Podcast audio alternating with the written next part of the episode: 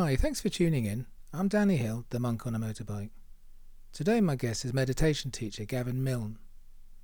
Gavin teaches at Gaia House Retreat Centre in Devon, one of the largest Buddhist meditation centres in Europe. He's been practicing meditation for over 20 years now and gave up a high flying career as a design engineer for the Red Bull Formula One race team to travel to Asia and the US to explore the Dharma intensively before returning to the UK. There he became involved with House and started his teacher training in 2015 and became authorized in 2019. His teachings emphasize exploring the path of practice amidst the challenges of daily life. If you'd like to hear some of Gavin's talks, then go to dharmaseed.org. That's Dharma, the Sanskrit spelling D H A R M A seed S E E D, Dharmaseed, all one word, dharmaseed.org, and search for his name. And if you enjoy this or any of the other Monk on a Motorbike podcasts, please take a bit of time and leave a review on Apple Podcasts or whatever app you're using. It really helps. Thanks. Enjoy.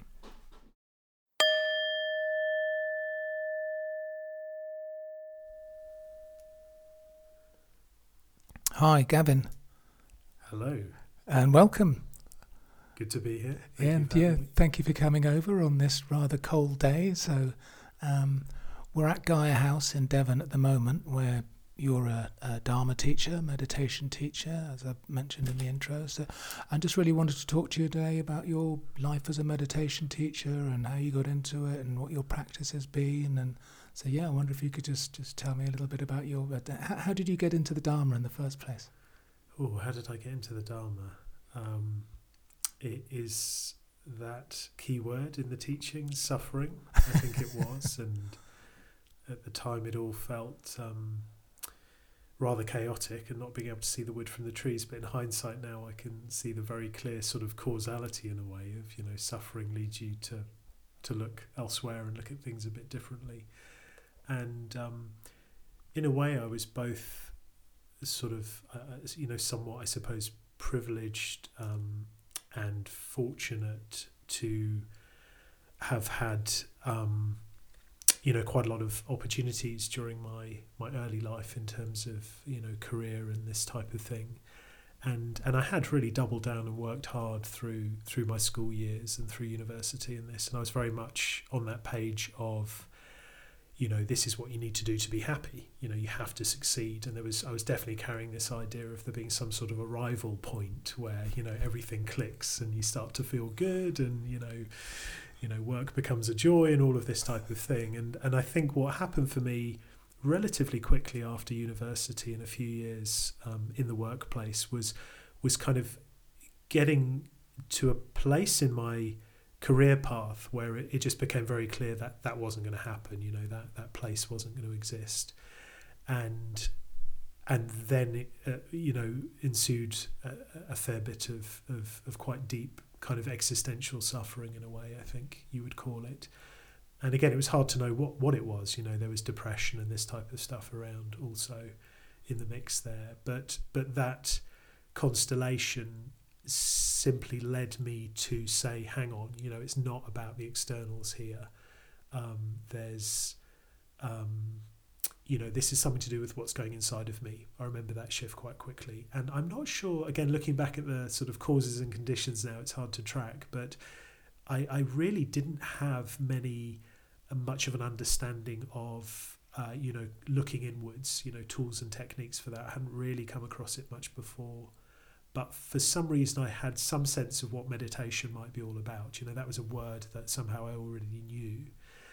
Um, and then, you know, with that, I think I, I did what's probably a classic pathway now of literally Google Google searching what is the best meditation book or the one with the best reviews. And uh, and then you know I, I picked up uh, uh, a book and, and ordered it, and and that was that was the start of, of my practice. What, what was the book? I have oh, to right, ask. yeah, let's give it a plug. Yeah. um, so it, it is a bit of a classic. It's one that I, I was happy to know is, is is you know quite a favourite here at Gaia House also. But it's by uh, Bhante Gunaratana, uh, Mindfulness in Plain English. English. So really, I was looking for a book about meditation. But when I did that search, and the one with the best Amazon reviews was uh, Mindfulness in Plain English. So of course, that's the one I bought, and um, mean, just to add a little bit of an extension to that, it was that sense of the words leaping off the pages and feeling like I was finally reading something that really sort of named it as it was. You know, all the stuff that I felt like I couldn't talk about, or it just, it, yeah, it just felt like you know, like that. This isn't what we do in life. We don't sort of look at life this way. So it's much more than finding a tool to find some inner calm, which I thought is what I needed at that time. There's a lot of stress and a lot of kind of anxiety, um, but it was finding almost a whole philosophy and approach and a practice that was answering questions that really I'd had since I was a young kid. Really, if I was if I was honest. Um, so so yeah, a lot of suffering, sense of stress because of that. It wasn't really about the job. It was about something bigger than that. Um, anxiety, depression, the, the full shebang, really. Um, made worse by the fact that I felt like I shouldn't be feeling this way. I've got no right to, you know. Felt like I had a pretty good hand, really. So that just makes it worse. You know, you feel like it's something to do with you. So uh, yeah, that that was the kind of context back then, and um, and then the energy and vigor by which I was applying to, you know, trying to succeed in the world, then all got superimposed into this wonderful possibility that was opening up in front. So there was this sense of a double helix, you know, something letting go of something and then something else uh, coming along. So part of the battle then was to try to relate to meditation practice, you know, in a much more gentle, kind, relaxed way. So that gives you some of the some of the context there. Brilliant. So, so you what was the job, by the way? I'm, I'm intrigued. What, what, what was your career before this? Yeah, it's it's an interesting one um, because before I tell you what it was, I can tell you that, that there was a crossover period whereby I was so alive with meditation practice I, I had to ask the sort of uh, one of the sort of uh, um, people that that oversaw you know practical stuff in, in, in the offices where I was working whether there was a space where I could practice meditation each oh, wow, day which yeah, was okay. very countercultural. I'll tell you what it was, is in a minute. And uh, she she the only place she could find that was semi quiet was the computer server room with blackout blinds. And I would go in there each lunchtime. No one really had any sense of what I was doing. And I would go in there and I would sit cross-legged. And it was only again, you know, a couple of years later that somebody said the electromagnetic radiation must have been ridiculous in there. And there I was, sort of opening up every lunchtime. But I sort of needed to do that just to stay, you know, grounded and mm. and just. Uh, I had to, you know, carry on my, my job for some time, and uh, it just gave me uh, a way in which I could, you know, just yeah, just stay grounded at work really because it was it was a really tricky period. So the job I was doing was I was uh, a design engineer uh, for a Formula One racing team. So um, wow. yes, what, well, what became back then Red Bull Racing, which is now still Red Bull Racing, mm. and uh, you know very high pressure, fast paced, um, quite intensive. You know, it's a race off the track as well as on the track, um, and yeah, I mean, I still chuckle to this day, you know, the, the, the kind of the contrast between. Uh, but at one point, somebody in the office said, um, "Gavin, we, we always knew you were a hippie."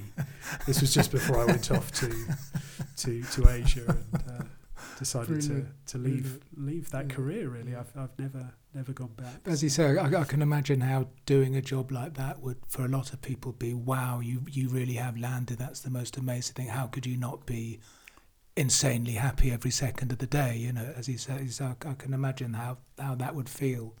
Yeah, you know, if you're not exactly you know that was certainly the inner dialogue that was going on because i felt really it's a funny environment because you know you th- th- there is a lot of um, kind of uh, i suppose you know for lack of a better word you know kind of ego in, in there as well but i but i think i felt very sort of small and quite ashamed in a way as well. You know, there was all sorts of things in the mix because, you know, I was very aware that there was a lot of good fortune in in I guess the breaks that I'd had, but um, it it was yeah it, it, it was I, I, I really felt like it, it there, there was something wrong with me. I think I carried that idea for quite a while. There is you know I'm, I'm doing meditation or mindfulness practice really because there's something wrong with me here and.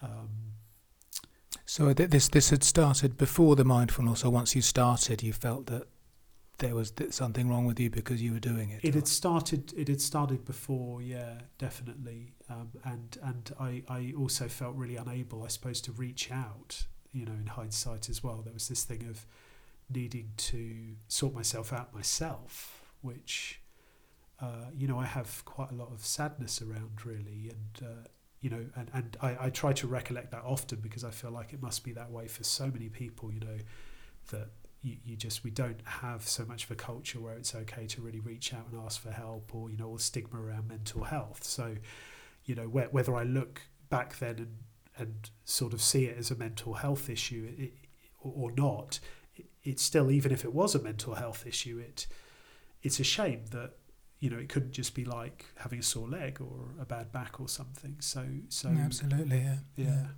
Um, so it was, uh, yeah, there was there was quite a lot of shame and yeah, a real sense that oh no, I ought to be I ought to be happy there. But there there were there were kind of signs, you know. I was kind of looking around at other people working there and people who'd been there, you know, longer and had progressed career wise, and. Uh, I, I wasn't, you know, I was seeing a lot of stressed people basically.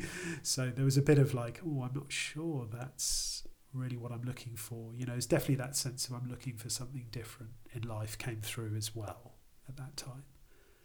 Um, so yeah,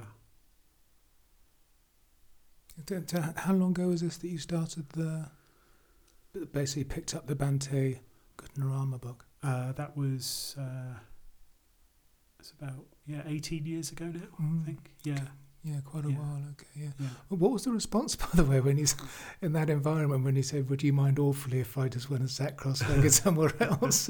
As you say, it's pretty counterculture. How, Yeah. how how did they respond to that? Uh, there were one. Uh, the person who organised that for me was very, um, yeah. She she was very sweet, and and she, yeah, she was kind of in tune with it being a difficult time for me, and, um, yeah, quite a few other people in the office also were. You know, they were just aware it was a difficult time, um, and yeah, I'd sort of made some quite good good friends there, and, and they were they were very supportive. So I did I did sort of reach out that much in a way, and just uh, they they were aware that things were tricky, and I, I had to take some time off. You know, I had I, I think I took two or three weeks off at one point, um, and uh, yeah, they they didn't really sort of get what what I was up to. I think, but they they sort of yeah understood that yeah it was something that was was helping. I think. Did Did you try anything else, therapy or anything like that, or was it just just the mindfulness? Um, I think at that time, I think I did actually. I think I did one or two sessions, counselling sessions or something, and yeah, again, just felt like oh, this isn't. It's just not quite, yeah, fitting. It's not not quite what's needed here. Um, but but I think yeah, sort of. I, as far as I can remember, did I did I go and see a GP or something as well? Maybe. Um, yeah, I was. I think by virtue of being signed off work for two or three weeks, I think that included a trip to the GP. Um, so, yeah, I did, and there, there is a bit of a kind of prior history to that as well, because I also did sort of have a bit of a difficult period towards the end of university, which which did look like almost the start of what then unfolded more strongly. And again, I tried um, speaking one to, one to one with, a counsellor at that point as well. And again, just it just it felt like not quite understanding, uh, yeah, what was going on. It wasn't So, quite cutting it. Yeah. Yeah, Yeah. yeah. Had you had any sort of inc- any sort of spiritual stuff going on before uni? Was this was it a thing for you? Was this quite quite an eye opener when you picked up this book? Did it seem really new? Um, no, I hadn't. I hadn't sort of read anything particularly, but I had what what started to what started to happen at the end of university looked like the beginning of then what sort of played out a, good few years later in, in the context of this you know this career this job I was doing uh, and yeah I guess it was sort of um, yeah it was it was whatever happened felt very traumatic. It felt like um, again just didn't really have any context for it, but it was uh, w- what started to happen towards the end of university was the you know very strong sense of self awareness of like seeing almost seeing my my seeing myself and and when that started to break through, which again was during quite I suppose a stressful time. Um, that felt also quite ungrounding. You know that that was the, the sort of start of quite a lot more suffering. But within that, there were also periods of, uh, you know, experiencing quite a lot of calm and pleasant experience, which was was quite curious.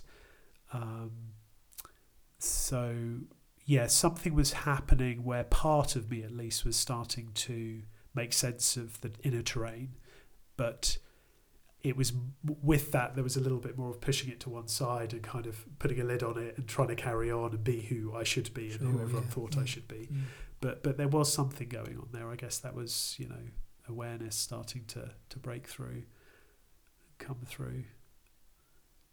Yeah. Brilliant. So, all right. So, so you, you get this book on mindfulness and you start practicing from the book, yeah. I think, and you're practicing by the sounds of things on your own. T- talk me through from there. How, how did things progress then? Yeah. So, uh, yeah, how did it progress? So, I I started reading the book. Um, it was funny. I did have the book for uh, a couple of weeks without dipping into it. And I can't quite remember why that was. It was a curious sort of thing. I don't know if it was a sort of final rally to try to, to sort of, you know, see if I, I could uh, work with whatever was going on differently.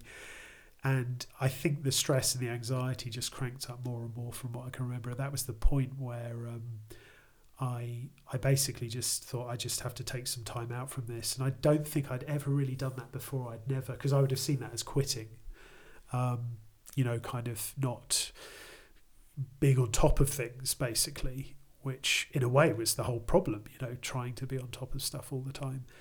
Uh, you know, real perfectionist, real control freak. Um, so I I just I, I just remember being in the office one evening and working quite late, and uh, I was just yeah yeah really not in a good good space, and and I just had to you know take some time out at that point basically. And I ended up during that period making my way up to my family home in Scotland and obviously bounced off family etc they they kind of knew what was what was happening to a degree.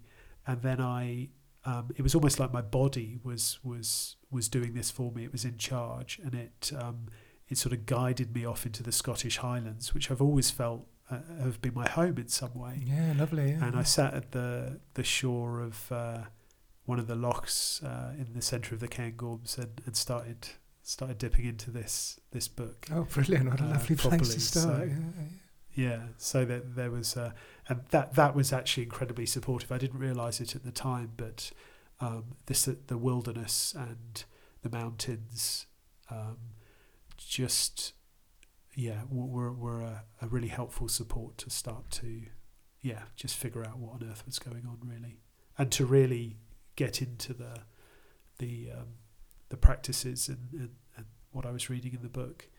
So um, so yeah, I think I think there was just as I said, just a lot of energy was then directed into the meditation practice, and I, I have since encountered a lot, you know, a few other people that that uh, had this experience as well, but uh, it was uh, you know a case of you know some when I, when I ended up going back to work a few weeks later, I was really using every weekend to to just practice, to keep practicing, keep practicing. Just on your own. No? Yeah, pretty yeah, much on my own. Yeah, and I would I would go away. It was a real sense of let's get the heck out of suffering here. Mm. You know, let's this is the door. Let's just do it. And it was like all the, the energy of suffering went into that kind of intensive practice. And I would go off for weekends here and there to Wales, etc., etc. I've been very fortunate in a way to, to even be able to do that. And then that all unraveled over the course of six or seven months to the point where I came on my first retreat here at Gaia House um, about six, seven months after starting starting practicing on my own. And the book actually in the Bhante Gunaratana's book, he says, you know, this book should get you six months, six months down the road. But sure at a certain enough, point, bang. yeah, and it was almost like, yeah, that, that unfolded that way because, you know, just to contact teachers and just, it, it's, two things are happening, aren't they? Often when you, you, you come to meditation practice, one is just this sense of disassembling and, and the other is something else emerging. Mm. And those two things could, you know, at times can feel great and fine, and other times it can feel very ungrounding. Mm. So, uh, uh, but I felt ready to come and do it a bit more intensively in the silence, and uh, and yeah, that was the start of my connection with Gaia House Brilliant. at that point. Who was the retreat with? Was it like a long retreat, short retreat? What It was I'd read somewhere or, or picked up somewhere that doing, you know, a week long could it, it's a really uh, it can be a nice step just to really immerse, you know, to go straight in. And I had that feeling that I wanted to to really immerse and go in for seven days. So it's seven or eight days, and it was with uh, Catherine McGee and Yanai Mm, Postelnik brilliant. back then uh, uh, on insight meditation, I think. mm. So that was the yeah, that was the first retreat experience. Brilliant. And and how how was that? How did that feel after sort of practicing on your own like that? Yeah, that was that was very um, that was a very sort of consolidating retreat, and it just felt the whole experience just felt aligned. Not easy, but you know, really difficult at, at certain points, but uh, a place of safety where one could really, um, yeah, almost just let the practice kind of do do its thing. You know, just just really let go into into being here at Gaia House. Um, so it felt like things started to kind of click into place. There was a real sense of, okay, this is what this is what this is about, and then from that place, really starting to touch into the other perspective, I suppose. So less this sense of, God, there's something wrong with me. I've got got got to sort all this out. To seeing it much more of, okay, wow, this is yeah, there's something else opening up and breaking through here. To use that language, and that's causing the other bits of me to kind of flounder and not know what the heck they're doing and get depressed and stressed and all of these things. But there was much more gravity towards what was breaking through from that point and a real sense of clarity of direction and um, uh, yeah just just seeds being sown that kind of then had their own life force and energy so um, yeah felt very clear oh I, I really want to commit to this more and not not in a whimsical way. It was more like okay I think on some level I've discovered what I'm looking for here. Um, way before you know this is I've in a way been looking for this my whole life. I've just been looking in the wrong places. And I think I, I remember even sharing at the end of the retreat you know this this simplicity of this sense of what I've always been looking for is has been right here in the present moment all along you know that kind of thing. So it's like right stopping trying to get away from myself starting to try to come you know come back home. But of course sort of also not quite knowing how to do that in an easeful way. It's like right you, you sort of you know you, you use all your you, your, your kind of striving energy starts to, to go towards trying to be present which uh, you know can can sort of have the reverse effect. But there was um, there was a clarity about yeah that's where I want to you know and just this sense of uh, discovering where happiness and peace and all those things are. It's like it, once you discover them through when when you don't have really anything at all around you and it's more to do with having less than having more of anything um, you know that has a powerful effect then on your life direction you know you, you can th- different thoughts and ideas come up about that but there's something very visceral and very physical about that it's like right um, yeah the being knows something it didn't know before so wow, awesome. So, how, how did you you mentioned a few times sort of discovering this commitment and finding this is really where you wanted to be? How, how did things go from there, from from the Gaia House? Um, so yeah, there was this. Um, I, I think I remember even at the end of the retreat, kind of you know, you pick up different things, don't you, from the people that you meet before the retreat and after the retreat, and you know, had some interesting conversations. And just blown away by just how I don't know, lovely everyone was, and you know, I, I immediately fell in love with this place. I just never encountered a place like this before. It was such a stark contrast. Um, but it's pretty special, isn't it? Yeah, say, yeah. yeah. Um, but probably one or two people had spoken about, you know, hitting the road and going off places, and you know, I'd, I'd obviously had this six months where I was really questioning my sort of life direction, really. Um, even though I was, again, it's sort of sounds funny, sort of ha- having these thoughts really you know quite quite young. I'd only only been doing my, my sort of career type job for two or three years really, but um, those questions were definitely there. And then meeting people that had avenues by which to then you know do different things. So you know you start to touch into people who have made decisions to do things differently and to go traveling for some time or um, you know spend spend time elsewhere or, or doing voluntary work or, or this type of thing. And so that opened up just uh, a, a, different set of options which I hadn't really encountered before. Um, and yeah probably then sowed the seed. I think I remember asking one or two people about you know the practicals of heading off to Asia or whatever. But that definitely sowed that seed and then that kind of marinated and, and grew over the the next while.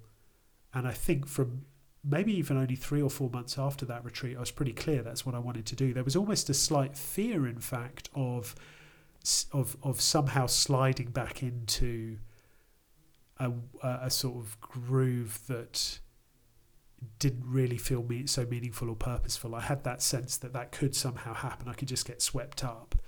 So I you know, fairly quickly, probably after a few months, started to put wheels in motion to uh, head, head off traveling to Asia the following year. Um, but I then carried on, you know, working for for quite a long a, a long time, you know, but knowing that I was I would be be leaving, and that was that was actually the best sort of period I had. I was able to sort of really kind of try to really enjoy that experience and really, you know, um, yeah, let myself just kind of feel a bit better being there doing the work and you know getting to know the the other guys and in the team and stuff. Um, and but but knowing that I, w- I would be you know moving on at some point or, or moving on the following year um, so so that that was kind of a nice time, but yeah, I felt like I needed sort of to commit for myself to to saying right, you know, I'm going away and uh, yeah, something like that.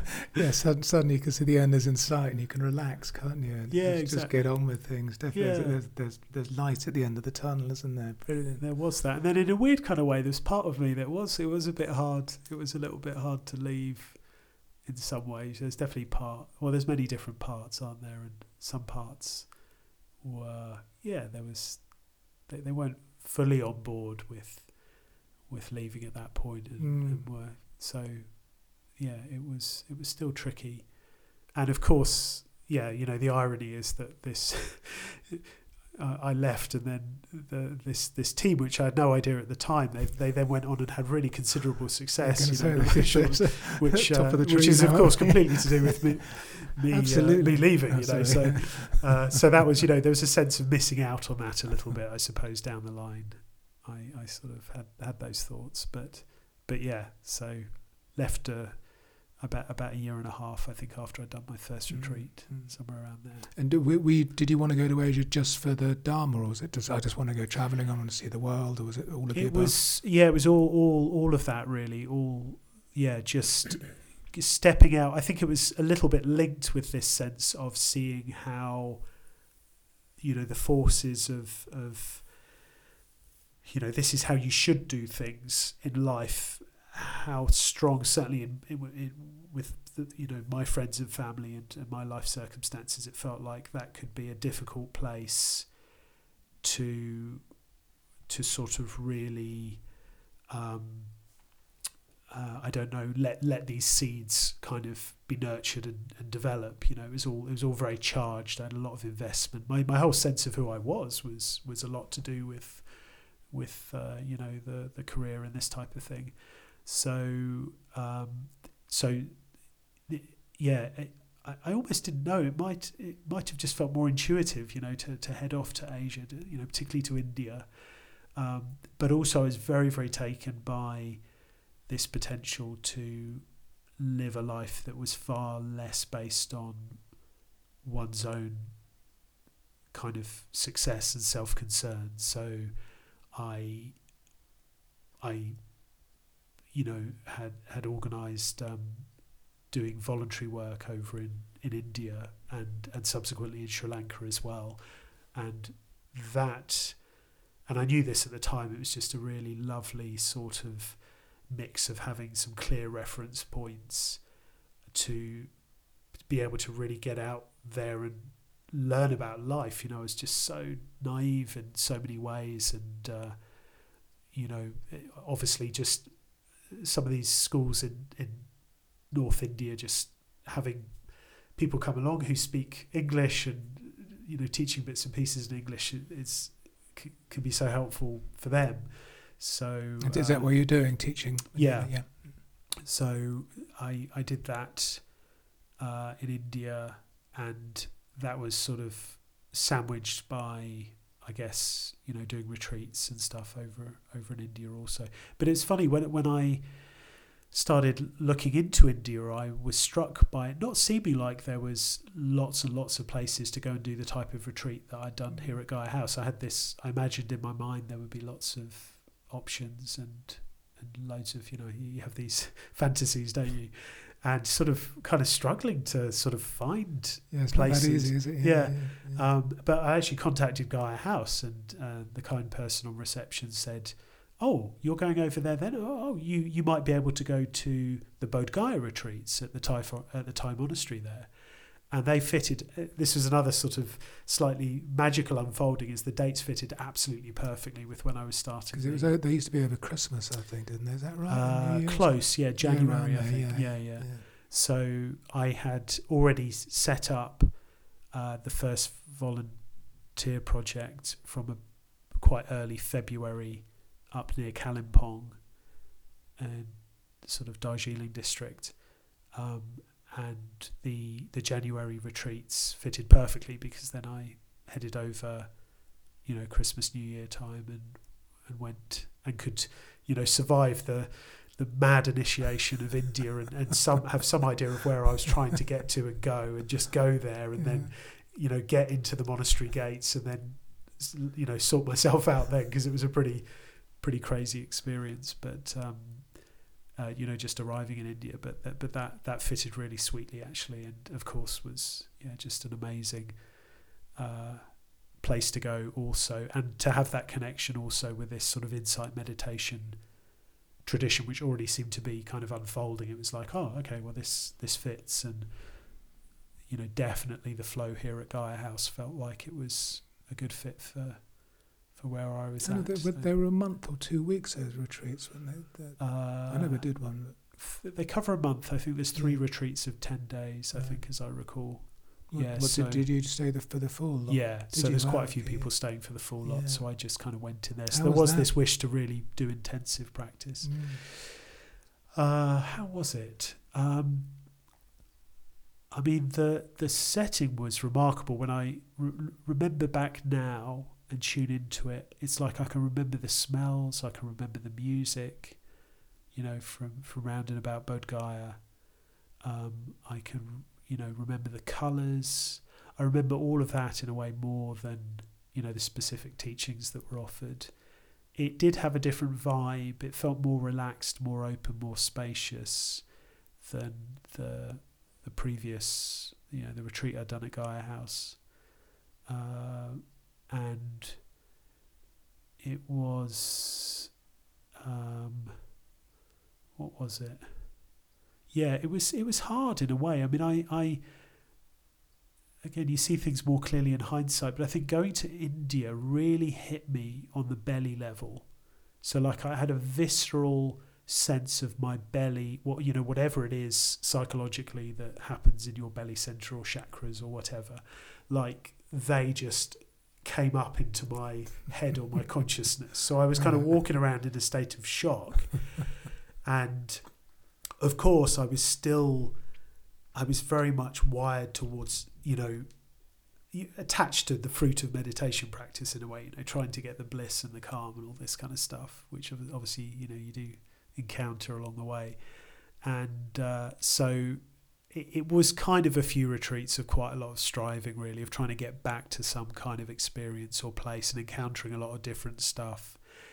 And, you know, being fortunate enough to have, you know, wonderful teachers and Sangha that could, could sort of um, keep that in check. But there was a lot of, yeah, it was. It, practice didn't feel particularly smooth or, or easy, but the setting, you know, offered some, some a different type of magic into the mix. I think. Um, so, yeah, and I kind of appreciated that the retreat was. It was quite kind of open and spacious. It was kind of a little bit like yeah, just just sit and hang out with yourself. You know, it wasn't to get too bogged down with doing something or accomplishing something, or you know, th- this is how you do meditation practice. It seemed to really fit the setting. It felt it felt spacious and open, and the teachings were quite varied and different styles, different flavors. People, uh, one or two teachers who who really had come from a slightly different background altogether, which was quite refreshing. So this sense that uh, you know, it doesn't just have to be straight down the line Buddhism, it seems that there are people really, you know, dipping their toe in here and finding what's helpful, and people finding their own paths and stuff like that. Which again, at the time, part of me was a little bit like, well, not sure about this, but looking back, it was, yeah, it's that's kind of remained really that that flavour. Um, so, so yeah, it was. Uh,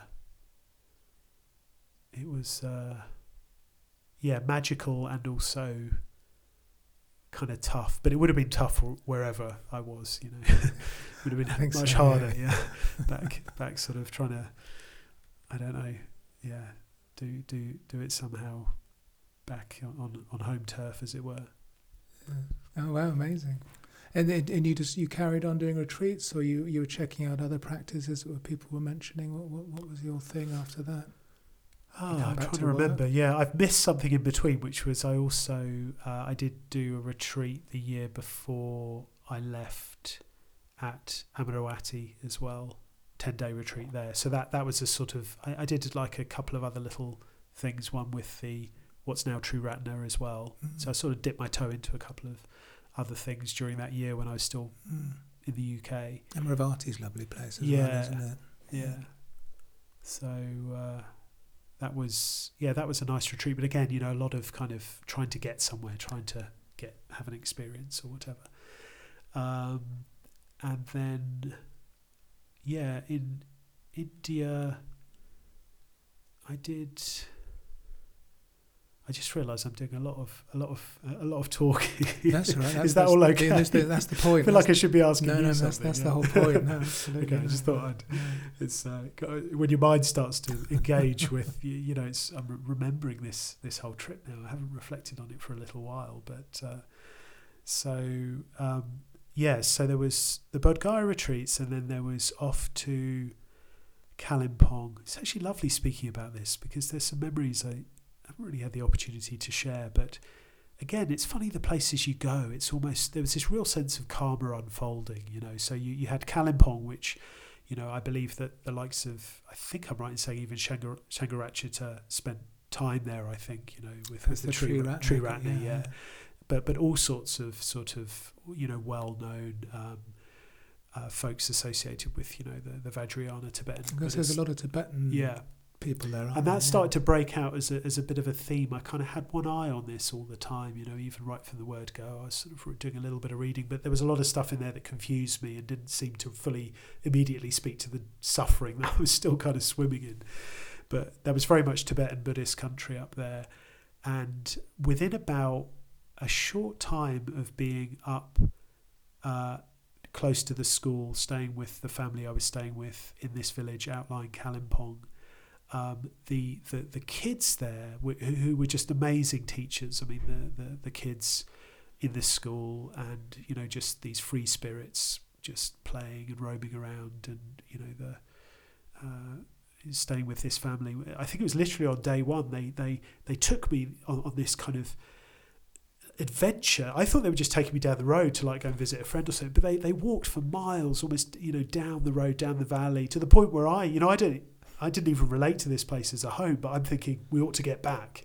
It's like back back where you know you're, so you've only been there one day. So the kids were, and I was like, "Are you allowed? Are you allowed? Have you told anyone? You know all yeah, this stuff?" Right. and they took me for, for miles, and they walked down the, the the road, down the hill, and they pointed up onto the top of this mountain top, up at this, and I could see a building on the top, and they're like, "Sir, Gavin, sir, Gavin, sir, tourist bungalow, tourist bungalow," and I I had hadn't been in India long enough to know what a tourist bungalow was, but it was something I encountered uh, further down the line. So anyway, they showed me this place, and, and they're like, "We go there now, we go," and it was miles and miles further on.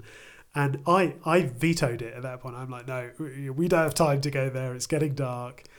Um, you know, beautiful sort of uh, seeing of my my own conditioning. You know that, that perhaps without me there, they would have just gone off and done it and been fine. Um, so anyway, we all went back, and I never. I, I, was aware of this building up on the hillside for, um, you know, for quite a while while I was there. But I started to put wheels in motion to to do a, a personal retreat um, after this volu- voluntary stint. And one of the places that came into the hat was this, what was being called a tourist bungalow, which turns out was actually a meditation center that um, some people, I think, from Switzerland had tried to build or had built in the most amazing setting on this oh, wow, peak. Yeah. Uh, and literally almost like vertical drops either side. I mean, it's like stuff out of a kind of uh, a fantasy of meditating in the Himalayas. Mm. And they said because it was in the hands of some sort of a tourist organisation uh, by that point, it had never become a retreat centre. I think they ran out of funding, but it but it was well enough built to be one. Pretty much had a meditation hall and stuff. Um, but they through through sort of speaking to people etc there was the opportunity to go up there for i think a couple of nights or two or three nights to to practice in this place that i don't think anyone had had ever done ended up doing any meditation in so that felt a really rich experience um, but that that was the the sort of the the tester if you like for then embarking on after having spent a few months in this village working in this school with the, the, the family and, and and in this village to uh, yeah head off somewhere where where it was possible to do a solitary retreat, um, which ended up. Just say if I'm speaking too quickly and covering. No, no, no, go, no, absolutely, no, Uh, go for it. It's, it's interesting. Uh, so yeah, so so through people that were helping coordinate the volunteers over there, etc., etc. I mean, they just had so many different contacts, and I said, look, is there somewhere I can go that would, you know, I could do meditation retreat or something? And it's quite funny speaking to the the volunteer sort of project manager person out there because he was like, oh, I can think of this place, I can think of this place, and he's like, there is one place, but you wouldn't want to go there. It's way too lonely, lonely, lonely, lonely place. And I'm like, hang on a minute, what? He's like, no, you don't want to go there. I've, there's a much better place in the town, you know, we can think of, you know, etc. And he's like, no, tell me about the lonely place. And he described like this. I don't know, fairy tale, fantasy, end of the track type. You, know, you take the track, yeah, it gets far as close to Sikkim as you can. It's on the Bhutan border, and the river separates, but the river's blocked upstream, and it's been blocked for, um, you know, weeks, and they don't know when it's going to unblock, and the stream will come down, and they're not sure what's. And I'm like, this sounds amazing. so, so anyway, you know, to cut a long story short, this was all set up, and of course, I was able to, uh, you know, sort of support the the family up there out in the sticks by virtue of me being there. They they were running. They, they sort of would would offer I think accommodation and and like a restaurant facility to trekkers who were passing through Sikkim down into North uh, West Bengal, and um, but because of what was going on with the river and because I think it was maybe a little bit off season, um, they were happy you know to have me come along and effectively you know uh, they, they had a, a kind of spare room extension thing out the back. Um, and I was able to stay there and then go and walk over the river every morning. So over this big sort of bridge, uh, footbridge thing, and and then there was a sort of uh, I guess it's like a herding hut or something, right by the river that separates Bhutan from um, from India, and uh, and then go go practice there there every day. Um, and I think I was there for three weeks maybe, and bathing in the water in the river each day and seeing, you know, I'm not sure what birds they were, but big birds, probably vultures, you know, flying overhead and and this type of thing. So so really finding myself suddenly in this kind of Himalayan, you know, it's more than I could have pictured really in terms of really getting out there. Proper old school yogi stuff. Yeah, yeah. it? But but I Wonderful, again yeah. very fortunate to have the the support Mm. and you know the the food and stuff. Um, and you know, I can now say I've been to Bhutan, so got both feet over the other side of the over the river. border, yeah. yeah. Um, so that was, you know, th- this was really sort of seeing. Oh God, there's there's a lot of energy for this, you know, meditation practice stuff, and uh, and uh, yeah, being up there. And just to add a f- another funny little story, sort of onto this was the. The, the sort of the trauma associated with the taxi rides both there and back Up and and down the mountains. yeah and They're again terrifying, aren't they? yeah, and and an insight into the uh, you know the, the the sort of I, I suppose the the religious you know culture in India as well of of you know entering the taxi and seeing the driver sort of I, I got to sit in the middle so the gear stick was between my legs so I had a five hour taxi trip with the gear stick going here there and everywhere both there and back I think from what I can remember but getting into the taxi and seeing the taxi driver um, sort of effectively praying, I think, to Ganesh, the little sort Yeah. of symbol of Ganesh, on the dashboard. You know, probably saying, you know, may this journey be safe, etc., and free from obstacles. May we cetera, make it, yeah. yeah, yeah. But then driving like an absolute maniac for five hours. You know, like skidding wheels around corners. You know, along kind of uh, river. Uh, you know, roads close to rivers, and you look down into the Yeah, river and you see like an old, I don't know, Truck. like truck or you, you know you've you've seen this type of stuff as well, Danny, and uh, um, uh, yeah, and just and just thinking, whoa, you know, okay, so yeah, the, the, the, just seeing the way that belief systems then affect very much how you live day to day. And just such an incredible sense of faith and trust in a way. And, uh, you know, we did survive. So, but uh, I just thought, wow, that's so different. So, so that was, yeah, that was, uh, uh, yeah, solitary retreat. I, I guess the other side of doing that first volunteer project. Yeah, that's no small thing to do. You know, not a huge amount of retreat experience, and then go off for three weeks, pretty much on your own. I mean, that that takes some doing to do that.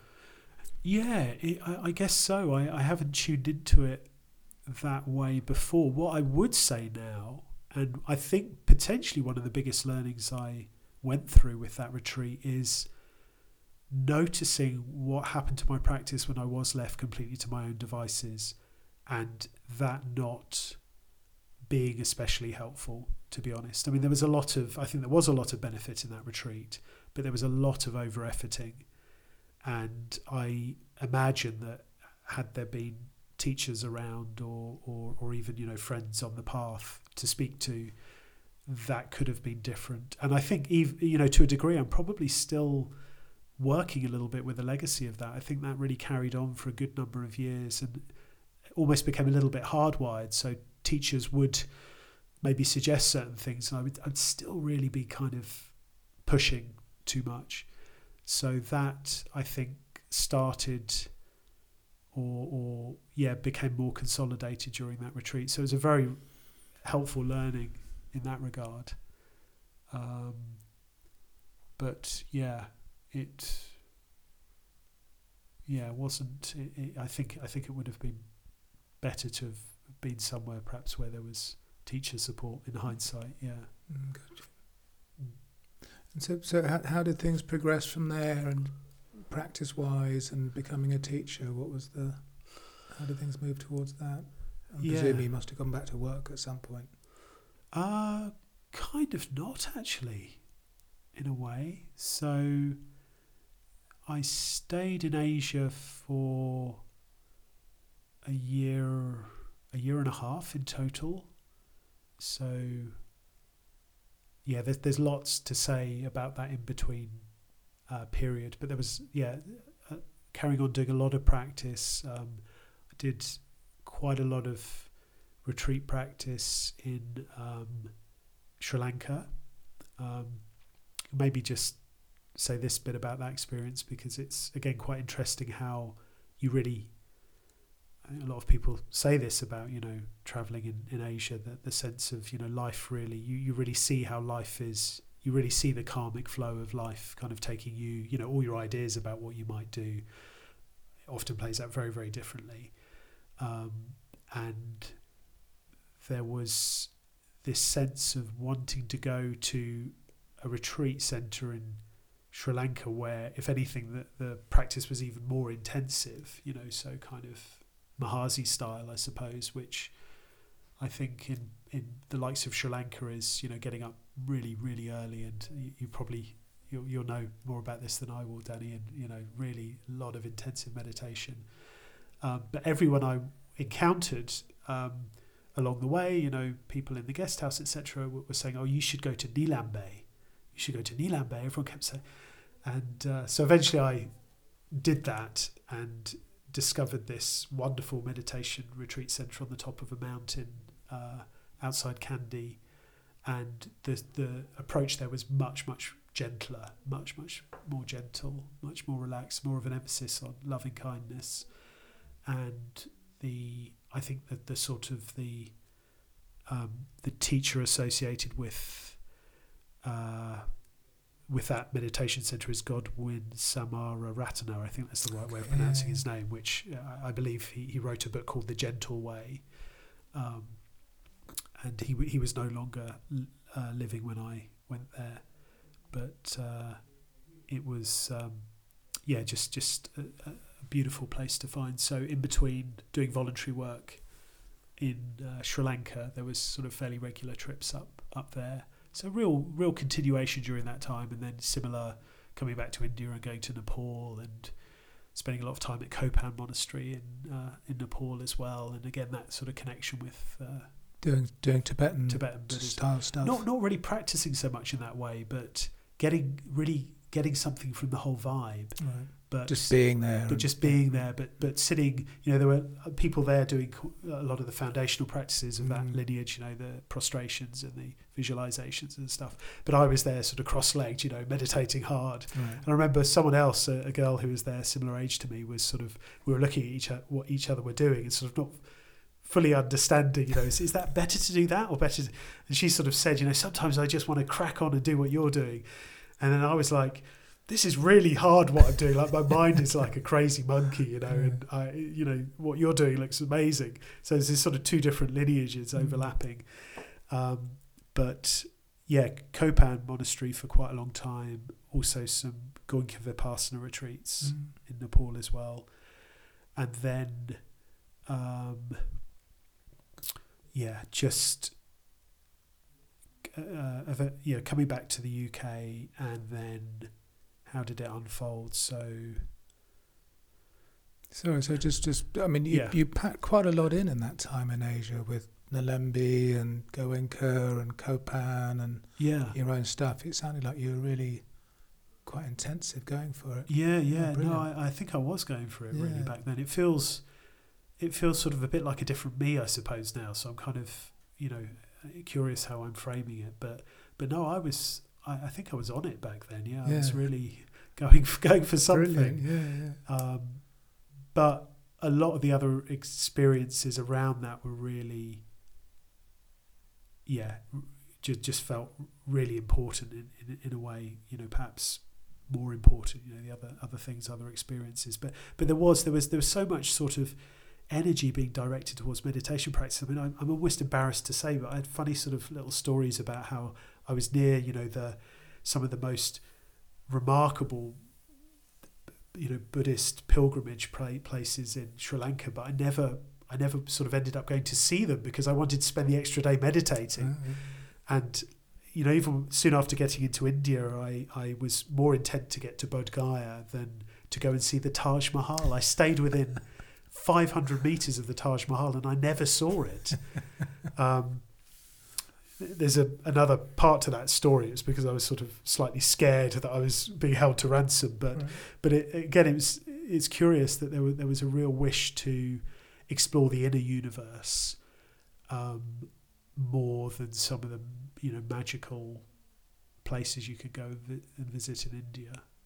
Um, although, of course, one absorbs just the magic of India itself, but but there there wasn't really any wish to go and see these places and, and have that sort of tick box thing. Uh, it was like, no, let's let's go let's go meditate somewhere or or find somewhere. It sounded like, sounded like you absorbing the culture as well. You were teaching and working with people, and you were, you know, you were getting quite a lot Yes, from it in that yeah. way as well.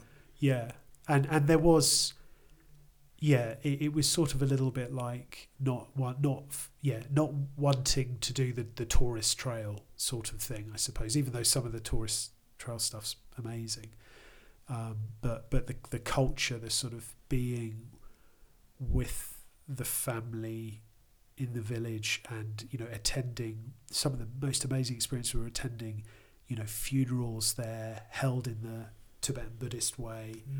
Amazing, you know, just seeing what was going on there, and, and equally, you know, marriage ceremonies being part of that, and really feeling like one one was having a very very sort of uh, uh, real I- included e- experience over, you know, in some of the cultural stuff. So yeah, it was more the bit the bit that was let go of was was okay. Yeah, we w- we won't do so much of the touristy type stuff. We'll we'll just just follow this flow. So so yeah, there was quite a lot packed in. There's probably other stuff in there. There there was another trip back to Bodh Gaya as well. during another retreat. Yeah, to come back to Mhm. do the retreats there again a year later. Yeah. So, came back to England at some point. Yeah, came back to um, England after having been away for a year and a half. Again, I'm, I'm seeing my, my mind's moving so quickly today. I'm sort of seeing all these different experiences, but you know, the experience at Heathrow Airport, airport was mind blowing. It's like, wow, you know, everything was so, I don't know, sort of clean and orderly and not noisy, and it was like, wow, it must have looked like such a kind of, uh, I don't know what. So that was really interesting arriving back in the UK. It took a while to. to I, I hear there's something now called India syndrome that, Oh, that really? people, Yeah. are- yeah. uh, people that just kind of have these very different experiences in India, but f- completely fail to readapt to you know life back in their sort of yeah, wherever more- they go in the West. yeah, back in the West, if you like. Um, so yes, but but not not wanting to go back into career, um, feeling further and further away from the kind of engineering design background, which I kind of knew was never really me anyway. You know, I always felt like a bit of a fraud imposter doing that anyway. Like, how did I get through this? Um, and and just wanting to carry on. So where where to go? I'd picked up the thread of um, Chithurst Monastery in West Sussex. I'd started to connect with Ajahn Sucitto's teachings and was fortunate enough to be able to go and support the winter retreat there. Um, having spent, you know, a, a few months uh, staying with, with parents prior to that, reconnecting with them, and served the winter retreat there, which you know, very wonderful experience. But I think for myself, clarified that the monastic form wasn't wasn't for me. You know, I think that was part of what was going on there. Um, but you know, really appreciating the the community there and and connecting with Ajahn Sucitto's teachings, which I I still you know, very very much find alignment with, and and this the sense of his kind of low key delivery and a real, you know, walking the walk type person. Um, and then I think whilst there was was when I then applied to become a coordinator here at Gaia House because that was another kind of uh, option. Um, oh, and I have missed yeah I've missed one key chapter which was prior so prior to Chithurst, and I signed up for this whilst still in Asia was to go and do the three month retreat at Insight Meditation Society in um, I'm in America. IMS in Mm. America. Mm. So not long after coming back to the UK, I then uh, went off to the States actually to do the three month retreat there. And there was this real wish just to keep the momentum going, keep the momentum going. Um, and I actually had that. I had this inner voice that, that was a little bit like that. It just kept saying, "Keep going, keep going."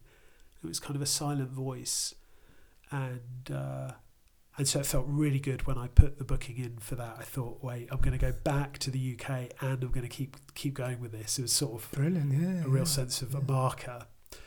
Um, so, yeah, so I did that, and then I was able to go to Chithurst not long after that, and that that was a little bit more relaxed. It was kind of you know eh, the the, the lay support team could were practicing in a, in a more uh, sort of spacious way. The priority there was obviously supporting the community on their winter retreat. Um, so that type of practice, you know, dana practice, um, and then that then kind of folded into coming to Gaia House to try out as a coordinator here.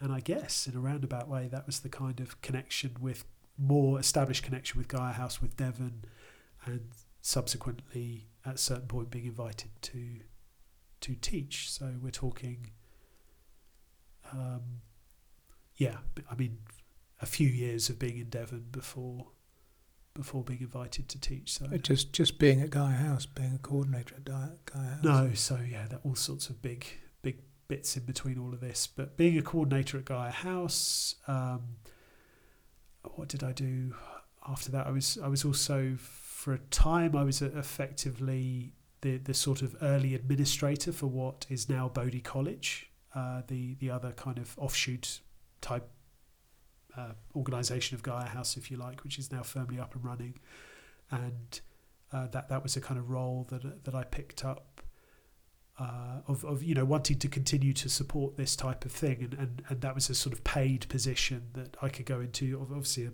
a voluntary sort of position here, living in community at Gaia House, but that that was a kind of became more of a paid role, sort of livelihood, still in the Dharma.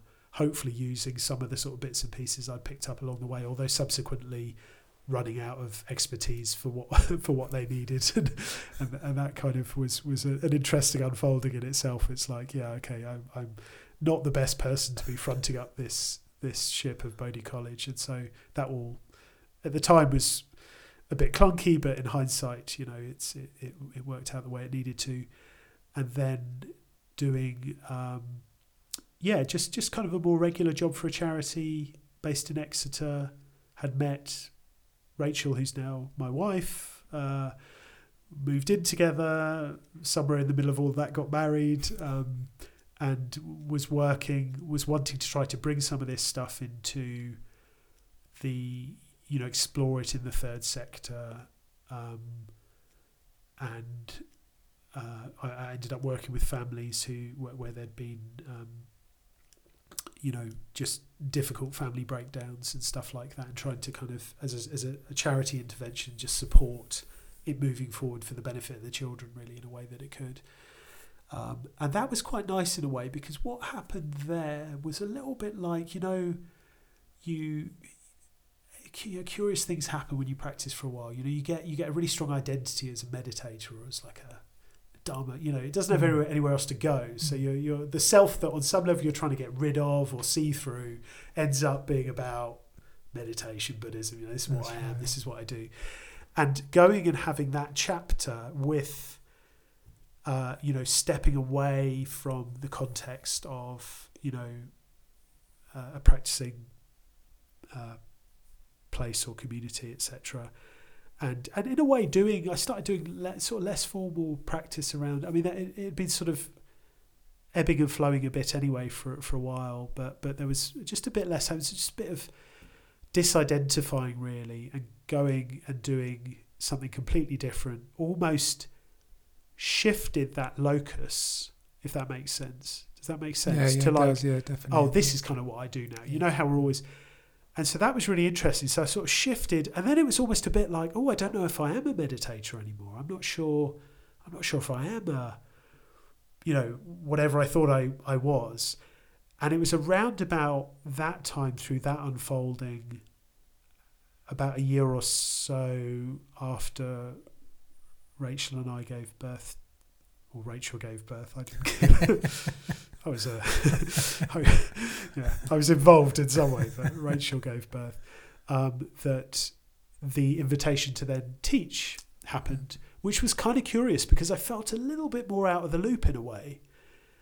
But I can also see how potentially that was helpful. There was a little bit of a kind of grounding of all of this in day to day life, family life, doing a more regular job, commuting into Exeter, still doing retreats and, you know, having some kind of formal practice carrying on, still alive with it, but just all feeling a bit more integrated. And um, so, yeah, so that was, yeah, that, that's kind of how it unfolded, really. With And it's just because you knew people and they said, well, how's about it? Or Yeah, I mean it it sort of works in that traditional way. I mean I think there are different pathways now with, with teachers coming online and such like, but the the flow for myself looking back all the way through was this much more sort of traditional, intuitive you're gravitating towards certain individuals and you're having certain types of conversations and one or two of those teacher relationships very much kept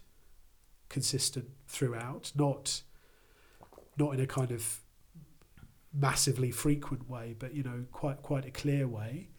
And then there, yeah, there, there, there was there was an invitation, you know, an invitation by my, my main teacher to to explore this. who was your main teacher, if you don't mind? So that stayed um, Yanai Oh, yeah, all the okay. way Mm. through, who I know that you've spoken to as Mhm. well.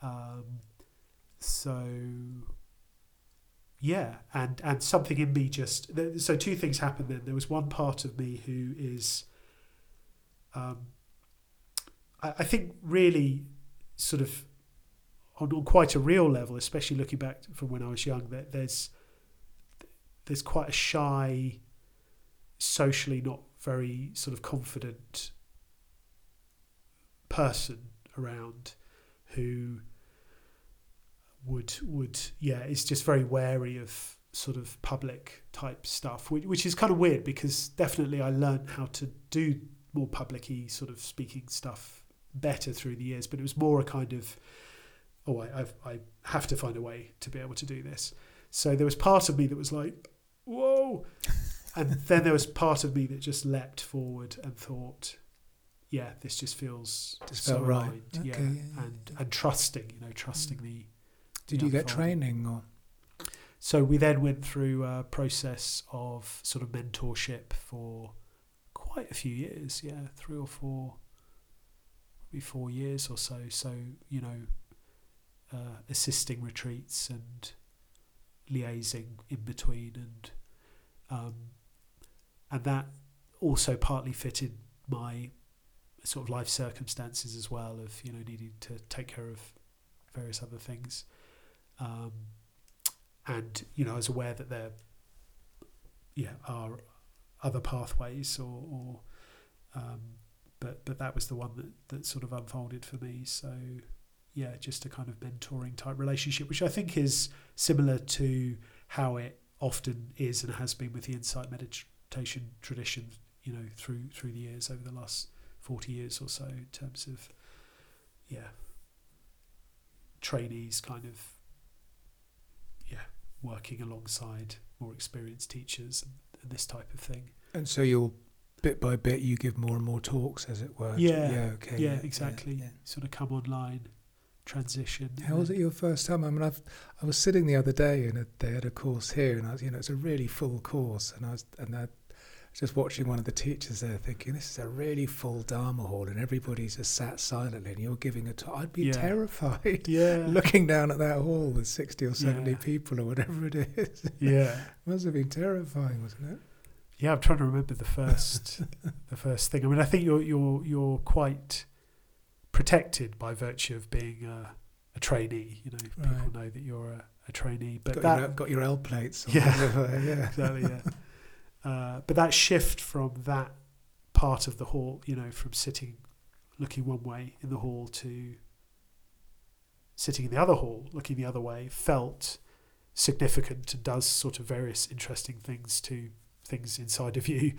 Uh, but to very, the, the sense was to very much just to keep relating to it as part of practice of the path of these sort of different challenges that It's unfold. interesting. Yeah, yeah. So that that felt very clear. It's like, oh, this is interesting, and um, s- but yeah, for me, and I, I don't think um, I think this is probably you know relatively clear. There's definitely, I think often with me, it's quite obvious that that's not a naturally comfortable position for me to be in.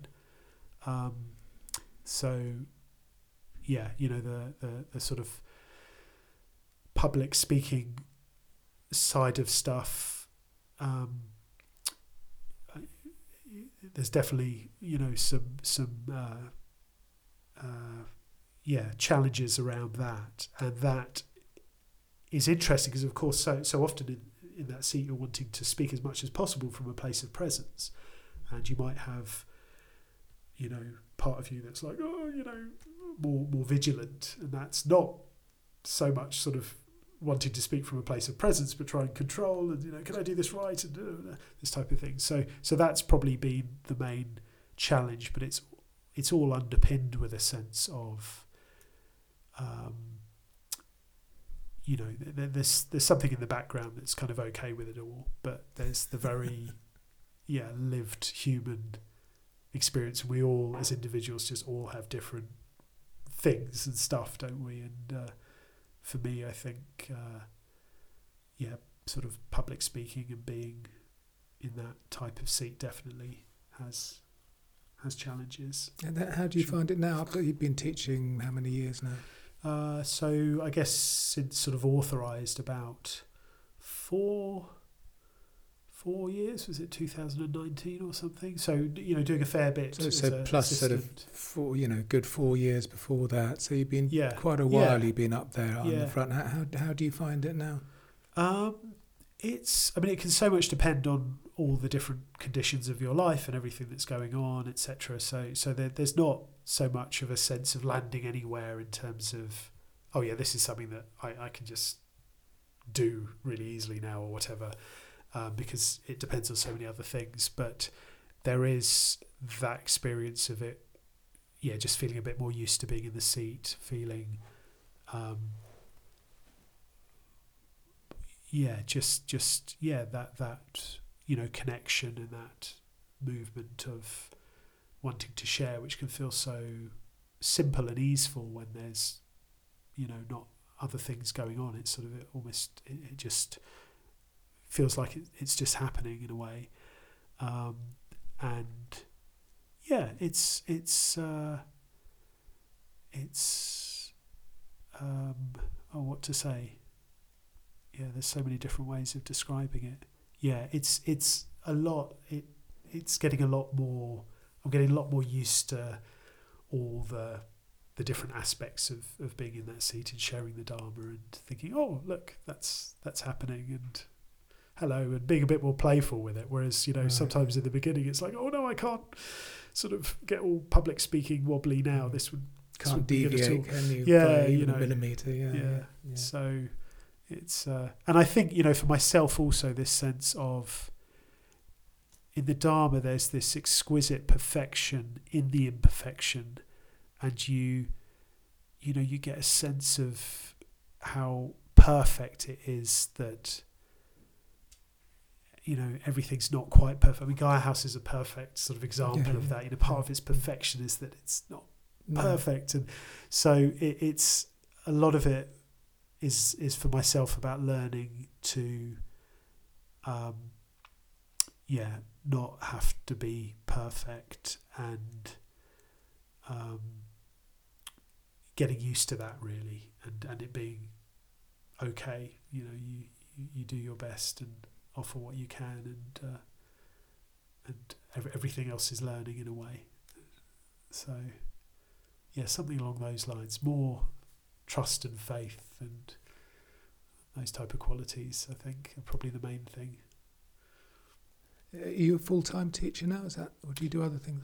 Um, I do sort of bits and pieces of other things, but not like a sort of another um, paid job as such. So so um, I will earn some money in Dharma related things. I mean, it, it, it changes and varies, but no, it's been quite a few years since I've had a another paid job as such. And over the years, it, it does sort of so far it's it's seems to have you know worked out.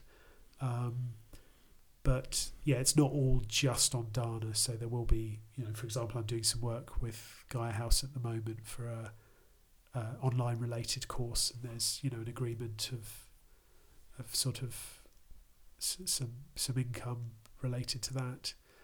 Um, but yeah, I mean, if if it could all be on dana, I think that would probably be be my preference. But I, I still feel like I'm I'm yeah relatively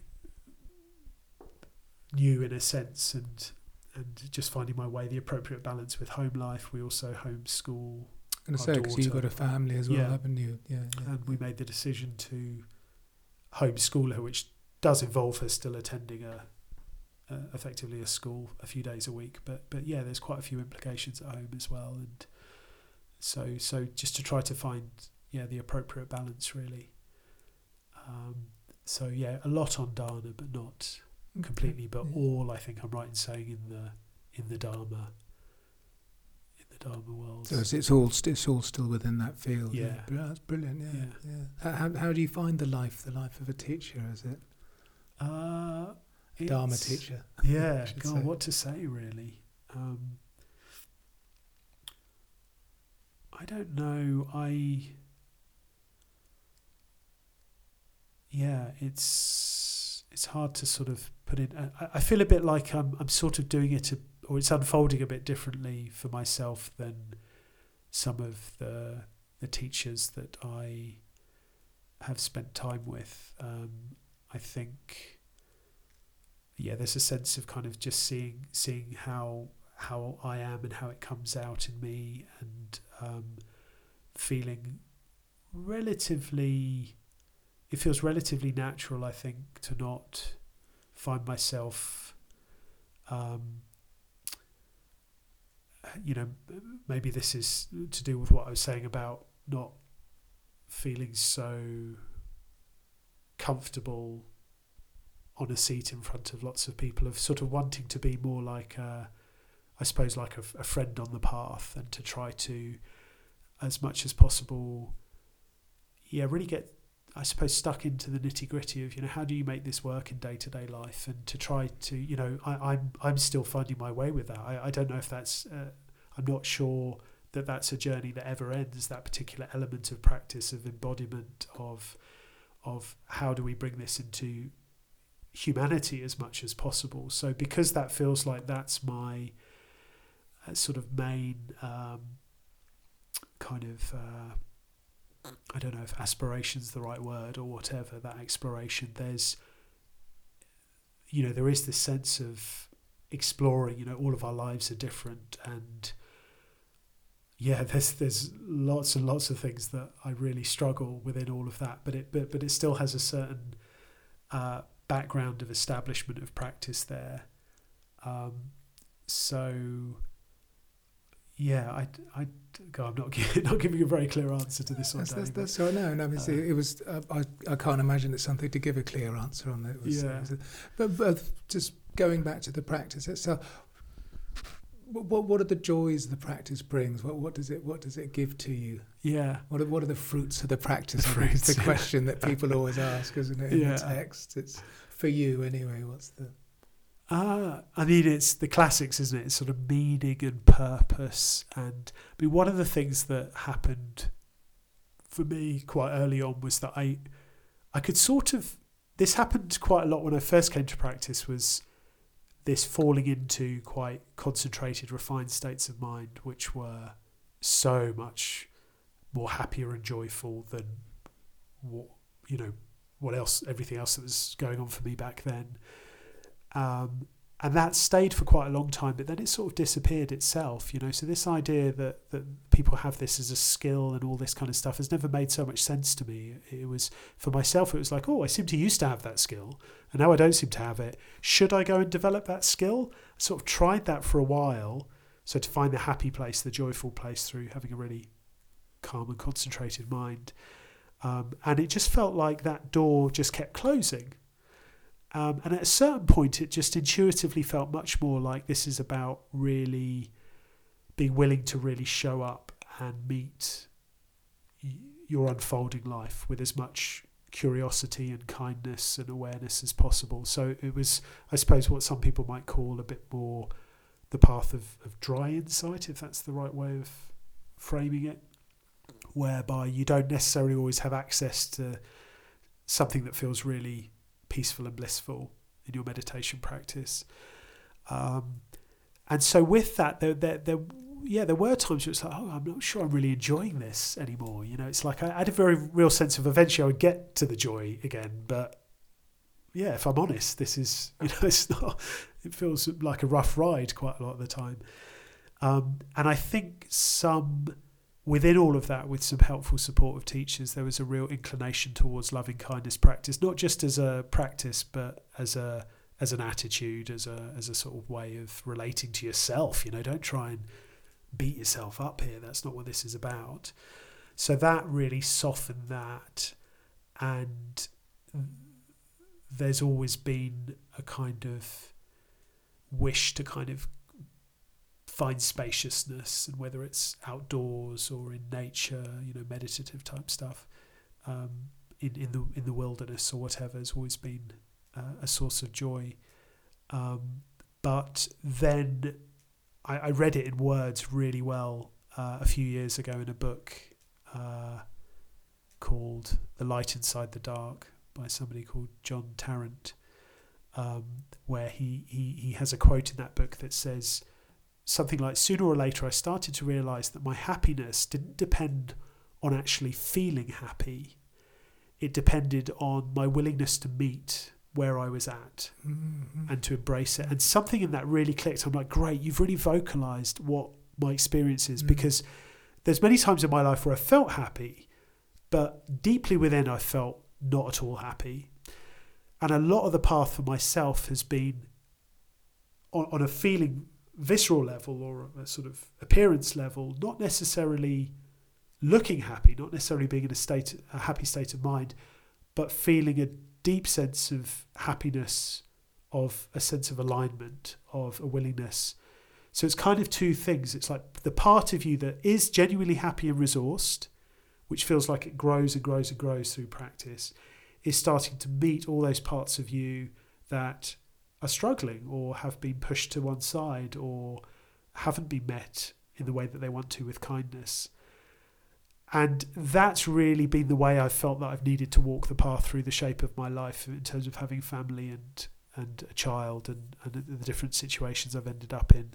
It's been much more about the attitude and something deeper that there being almost a well-being and, and a, a happiness and being able to feel not necessarily happy some days. You know, it's like I really need to feel grumpy and sad here. I haven't been able to do that for years. I was never allowed to as a child.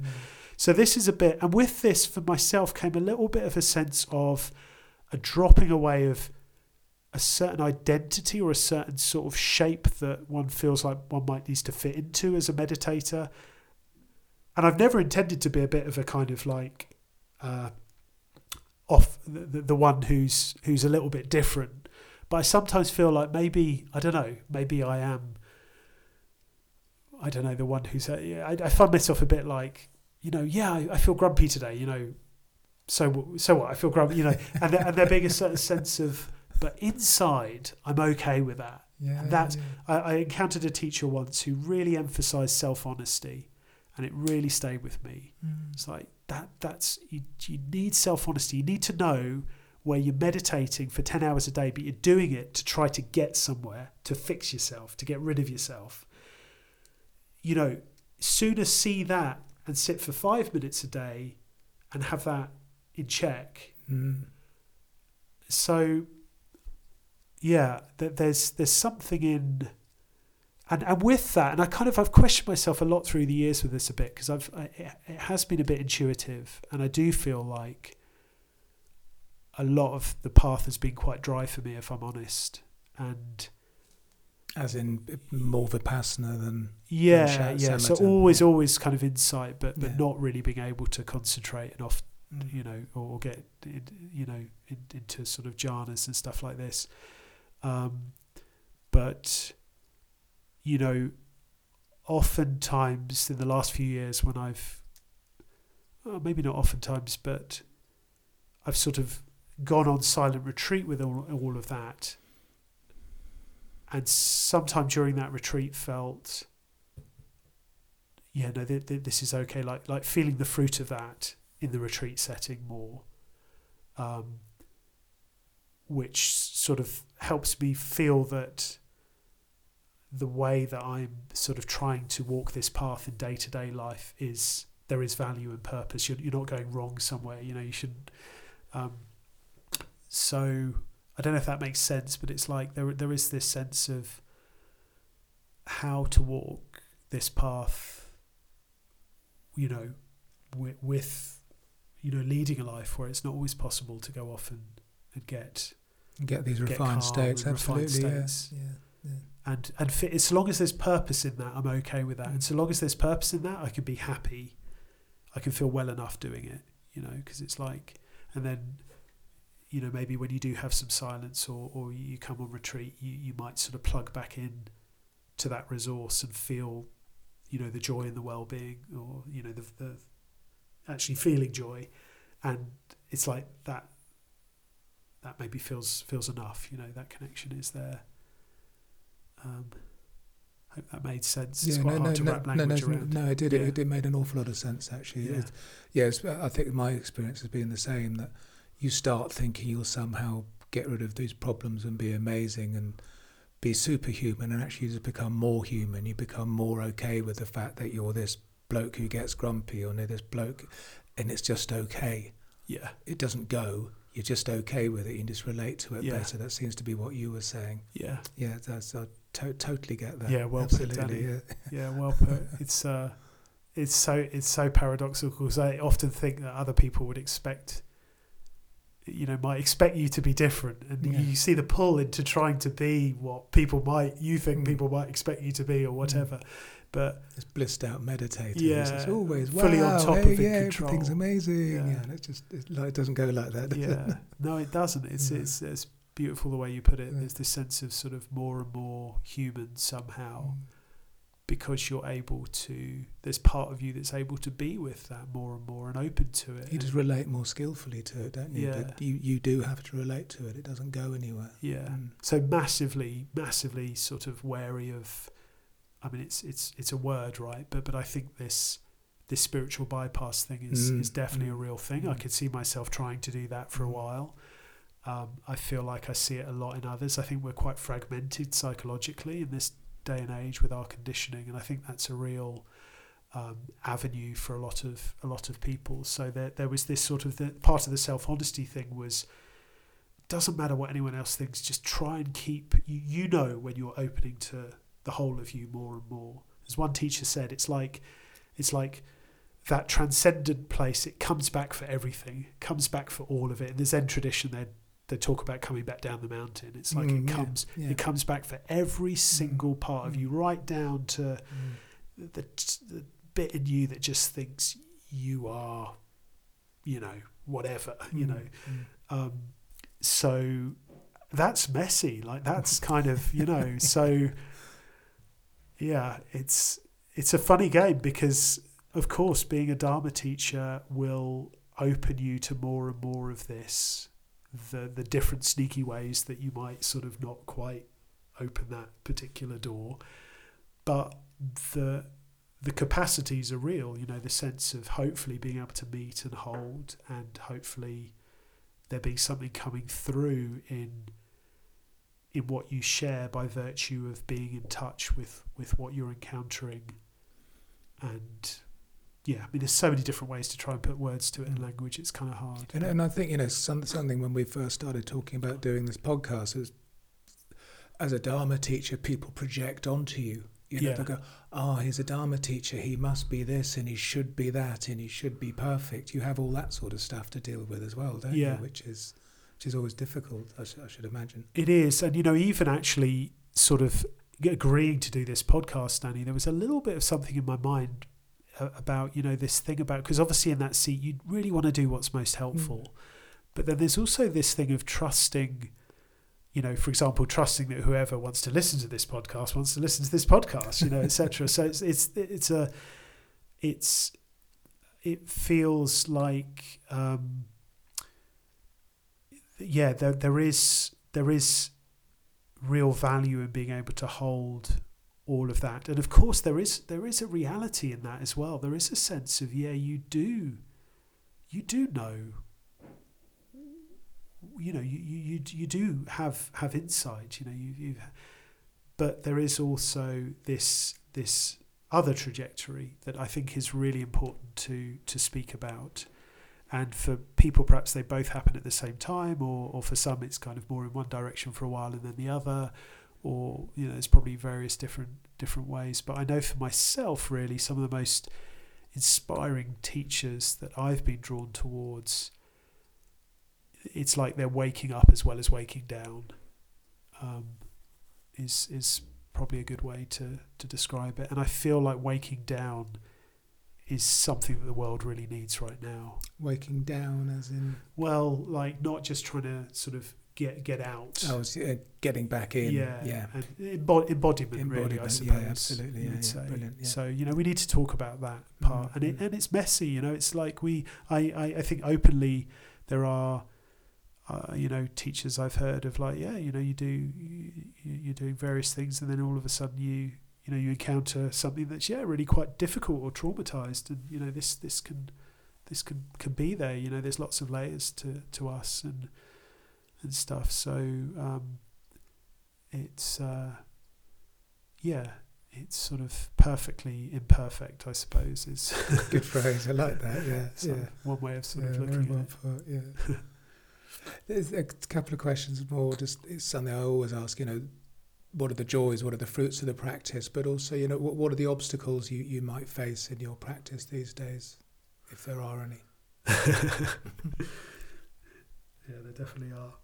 It's funny. I wrote something, a little reminder, I think, on my computer a few years ago. s- The, the, time just felt like this is all you ever need to remind yourself. You know, you know there's one, but it was something like all feeling, all yeah. you need is the view, something like Right. that. All you need is the view. It's like your so the the the teacher Sayadaw U Tejaniya talks about this in terms of kind of Mm. more regular meditation practice. But he- he'll say, you know, if there's ever if you ever find there is a problem in your meditation practice, there's usually something not being recognized or noticed or Mm. something to that Mm. effect. And I think I think in writing all you need is the view, it's something similar. It's like if, if you really find yourself in a hole, that's probably the bit that's missing. So it's not necessarily the fact that you're in a particular emotional mind state or a particular dynamic or something particular has unfolded in your relationship that you think ought not to have been happening. It's sort of almost like how do I just pause within the middle of this whole constellation of conditions and just check in with how I'm seeing or relating to what's going on. And I think over the years, getting enough of a sense that there's sort of a door somewhere in there that can open where you're like, ah, this is it. This is me in the middle. I was telling you before the podcast about, you know, I've had a really, I wasn't at my best today. You know, there were challenging conditions. Other people Yeah, would have done a lot better than I than I did in it. But I it brought out. But at a certain point, there is this sense of, ah, this is really like you really are being sort of humbled here. You're you're you're you're having to eat your own words, or or you know you're you're you're being you're being seen with people that you don't really know in a way that you really don't want to be seen by others. Of course, that's a learning you need to go through. You know, you've you're so good at sort of you know presenting you know Mm. whatever. So it, at a certain point there's like ah this is there, there's a lot of rich learning in this. And you know it's a bit of a, a cliche but qualities like equanimity they really become embodied and established precisely through being willing to feel our reactivity. It's not through stopping our reactivity happening. It's being willing to feel it be in Mm. situations where we're reactive and and bring awareness to it. Um, so I think it all hovers around how does one live a life where you are in that view? And I can see the wish to you know live at a place like our house where I could just be in that view all the time but knowing there's meaning and purpose in walking this path in Mm. situations where I in fact lose the view. And when I lose the view it, do, it I do forget that it's all, uh, it's okay you know whatever's happening is workable. Like you do forget that that's part of that. Yeah, yeah. so it's sort of somehow getting used to this kind of slightly toing and froing between oh yeah okay all right okay here we are blah blah yeah this is this is how it is these this is what life's like these are the challenge you know the, these are people have far bigger challenges than this.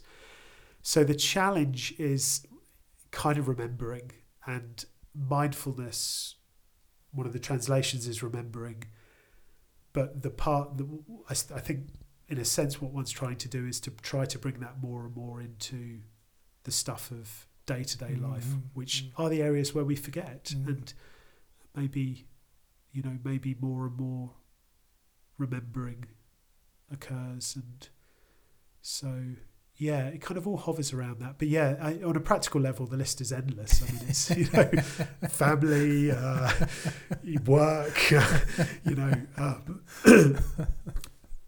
but but because that all changes you know some days uh, you know uh, day out with my daughter is just absolutely we're in the flow with each other and then another day it's just i can't do this.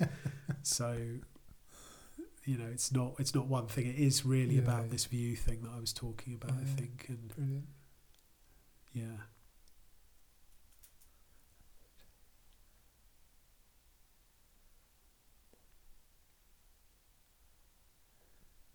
Two last questions.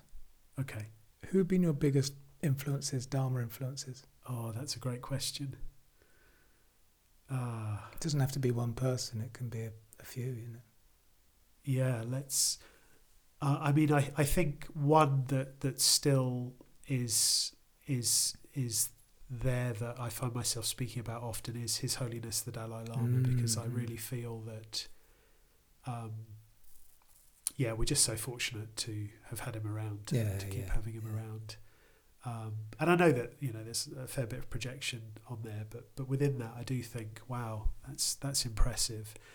Um, and yeah, I, I guess in, in fairly recent years, the likes of Sayadaw U Tejaniya, who, who Mm. really sort of made the path work in Mm. challenging situation and conditions, Mm. you know, a business person, family, etc., is a, a light of possibility. I think Have, have you ever sat a retreat with him? I have, yeah, Have you? here at Gaia House. have you? Yeah, yeah, because he yeah. used to come here, didn't he? Yeah, yeah. Yeah. I missed that. I wish I'd come. Yeah, so people, a lot of teachers that offer a refreshed perspective on things, I would say, Mhm. and of course that's always of the moment, you know. So someone ten years ago would have offered a fresh perspective that now doesn't feel so fresh. So Yeah, it depends yeah. when you're living, but I feel like Sayadaw Tejaniya did that, and interestingly enough, much to my own overcoming of my own resistance, but also the the teacher um, Adyashanti who Mm.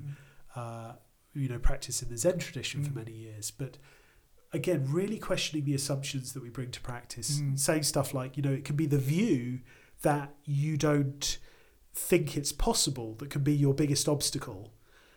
So to really come and refresh and say, this really is possible. Like we really can go extremely deep with this path. Just notice when you're carrying the idea around that and include it because of course it informs everything that you're everything that you're doing. So he, you know, someone out of a different tradition who who sort of uh, came along the way. Um, you know, several of the teachers here, I, I, um, you know, I, I think of Yanai and and Leela Sati as two Mm. main teachers. Again, I've always been a bit wider than just Buddhism. So uh, several teachers from the Diamond Approach by Mm. Hameed Ali, uh, or that tradition as well, uh, which which I feel really speaks to that embodiment dimension. Are you part of the Ridhwan, the diamond? Yes, I haven't mentioned that at all, have I? But uh, Mm. I did that for about four years Mm. or so, where it just felt like it was, uh, yeah, the flow was was changing, and I, I kind of moved Mm. out of that school, but um, I still sort of re- read a fair bit around it, and Mm. uh, yeah, that that was that was also quite significant actually in terms of. Um, yeah, addressing or offering offering almost a more detailed map. It felt like of a certain part of the terrain in a slightly different language. Mm. That's maybe for another conversation. But I was going to that's- say yeah, that's, that's a whole other. I Yeah, did a little yeah. bit of it myself. It's very, Oh, you have? very Yeah, powerful So you stuff. know, yeah, really good. A couple of years of it. It's really good. yeah. How really how so you had uh, which group? wh- wh- Which Uh, we, we used to meet in Wales. This is going back ten years or so. yeah. Yes, I think I did. Yeah, maybe two years. And then yeah, my circumstances changed, and I sort of moved on, and um, I just moved on from the idea of it. But yeah, that, it was a, it was a very powerful couple of years. I really liked it. So yeah. yeah, brilliant. yeah it's it's it feels like a good uh, yeah it's feels like a good thing that's going on there and, and there is this ongoing connection with that and it's quite a few of the guys say house Gaia House teachers, teachers, yeah. yeah, absolutely, yeah. yeah. so uh, yeah so yeah probably oh, loads loads of people that I'm sort of forgetting not quite remembering I mean yeah definitely Joseph Goldstein Jack Kornfield and those who I just feel Mm. like have really steered this unfolding Mm. ship in such a remarkable way and uh, um, yeah Sharon Salzberg also and yeah just yeah lots and lots really Yeah, that I, I know when I start up that sort of question, that the list just goes on and on. And suddenly you just realise there are so many people out there who have these really powerful, and it's it's amazing. I'm uh, you, did- I feel so grateful for it, and you, you sound like you have the same thing. It's like wow, there's so many good teachers out there. Yeah. brilliant. And we do live in a blessed age where where we have access to so many of these teachers, which yeah people didn't really have 30, 40, 50 years ago. You know, it's online, it's on the internet, and Absolutely, yeah, absolutely. No, it's such a blessing because they, they, you know, so many of these uh, people, you know, went to different countries for long periods of time, Mm. learned the different languages, and wrestled with, They put up with some hard stuff, Hard really stuff hard that stuff wasn't- we don't have to do. yeah. Yeah, and figured it all out. And so that there is this sort of way in which you really feel part of something living because it's finding, yeah, what works for our conditioning here, and but having to do that really the hard way. Mm. um, a lot of them, and, and almost amazed how much they did in short, you know, over not didn't Yeah. seem like very long years. So uh, and also the way they repackaged it. You know, a lot of the the Dharma in the East, when you hear it, it's it's a very not a, not a, the, the bits I've heard have quite often quite dry and quite straight from the text, Yeah. and people have brought it back and repackaged it into this very sort of remarketed it, if you like, in this very Western way that we can consume very, you know, the likes of Jack Kornfield and Joseph Goldstein put it in a way that we really get, and it's just lovely that again they've done the work, and yeah, we're just so blessed to have that that they've they've gone and, and brought it back for us. It's brilliant. Absolutely. blessed times in Yeah. that respect. yeah, it has a it has a flavour that we can all feel. That again is hard to sort of describe in a way, but it's very different. It's got Mm. yeah so much more heart, soul, I suppose, to Mm, use that language. Yeah. So yeah, lots, lots and lots, really. Yeah. I think. Yeah. Last question. Any books you recommend? Oh, oh, that's a good question. Maybe your top three. Right. Um, well, yeah, probably mindfulness in plain English because it is such a clear um, communication. It was for me anyway. So Mhm. if you're if you're just sort of getting into this stuff, uh, that's a good one. Um, oh goodness, on the spot now. I think probably some of the teachings of Ajahn Chah because you know all Mhm. the the similes and metaphors and just this sense of just such such wisdom just Mm, coming mm. through just this this this being so very direct, isn't it? yeah so food for the heart i think i really enjoyed Mm. that collection of discourses and oh goodness me what else um, yeah well p- yeah probably some of Sayadaw U Tejaniya's teachings so um, I, I haven't read masses of them, but um, a book called Dharma Everywhere, I think, is one Mhm. of those again that can help us with that view that we bring to our life, where we might have assumptions about where we can cultivate wisdom and where we can't, and to really open that up. Um, so he talks a lot about attitude and you know just taking it very simply back to you know is there greed hatred and delusion in the mind here and you know once we've got those once we bring our awareness to those it's like anything's possible okay yeah, i'm choosing not to really explore this moment okay why is that and and then we're into relationship again So- Dharma is everywhere. Mm. dharma everywhere yeah Dharma everywhere. Dharma Okay, everywhere brilliant, yeah brilliant. So, uh, yeah. I feel like I should say, is there anything you want to say? I feel when I've listened to podcasts before, it's like, you, no, you, you both ask each other questions, and I've just been answering all the questions here. So, No, no, that's, that's good. I, I'm going to wrap it up soon because we've been, we've been going quite a while, Gavin. Sure. a- anything you want to add? Oh, uh, what to add? What to add? Um, oh, goodness me. Yeah, I think just, yeah, maybe it is just this thing about, you know, the way in which certainly my mind used to partition things off into this is this and this is that. This is the retreat center and this is not at a Mhm. retreat center. And there are so many simi- there are so many more similarities between being in a retreat center and being at home than there are differences.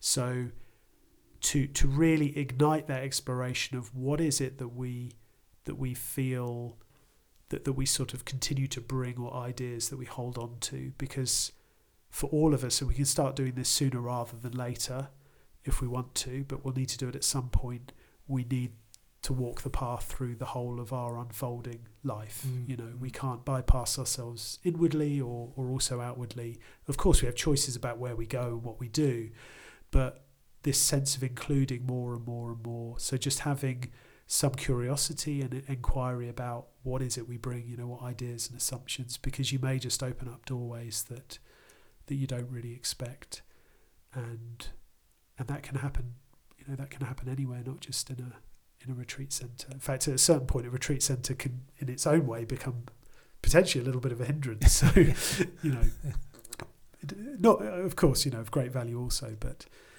you know, there's everywhere is is uh, is our life. So it's it's worth uh, bringing that inquiry, that inquiring, exploring, investigative mind, which is often the bit we miss. You know, it's like, oh yeah, I'll do some meditation, I'll be present here, but we're not really we're not really exploring, and that's one of the factors of awakening. So if we bring that in more and more, then they start to work their magic and and we, we, we cultivate the path wherever we go more and more. Yeah, there's an awful lot of work. There's an awful lot of work to be done off the cushion, isn't there? As well as as well as on the cushion. I would agree. Yeah. yeah. for sure. I think for some people, depending on the shape of our life, of course, if you have a life where you can really go off and really commit to a lot of sitting practice, then a- absolutely, you know, the Mm. Buddha definitely elevated that. But for a lot of us, the way it's unfolding, i there is that invitation to really embrace everywhere we go Mm. and to soften the boundaries in a way between being on the cushion and off the cushion. Mm. Just see if we can just keep keep the exploration going. You remember Jack Kornfield said something to the effect of "There's a time for there's a time for retreat and there's a time for service, and you need to, you kind of need to know which is which." Yeah. I can't remember the quote, but it's something along those lines, and Yeah. I really like that. You know, there's a time to be on the cushion, and there's a time to be out in the world Yeah. Working it out off the cushion, and there's an intuitive Yeah. knowledge there. You start So- to feel into that more. Yeah. Yeah. And to, yeah, to relate to life that way rather than what what you can get from it and more and more exploring, you know, Mm. what you can Mm. give to it. And then that is, you know, that's the opportunity to practice sharing Mm. and dana and service and all of these things. Brilliant. That's lovely. Thank you, Gavin. Oh, thanks. yeah, Yeah, thank you so much for sharing all that and saying about your life and teaching that. That was that was lovely. It was really interesting. Thank you. Yeah, no, thank brilliant. you, thank you for having me, and good to meet here at Gaia. House. Thank And, you. yeah, thank you.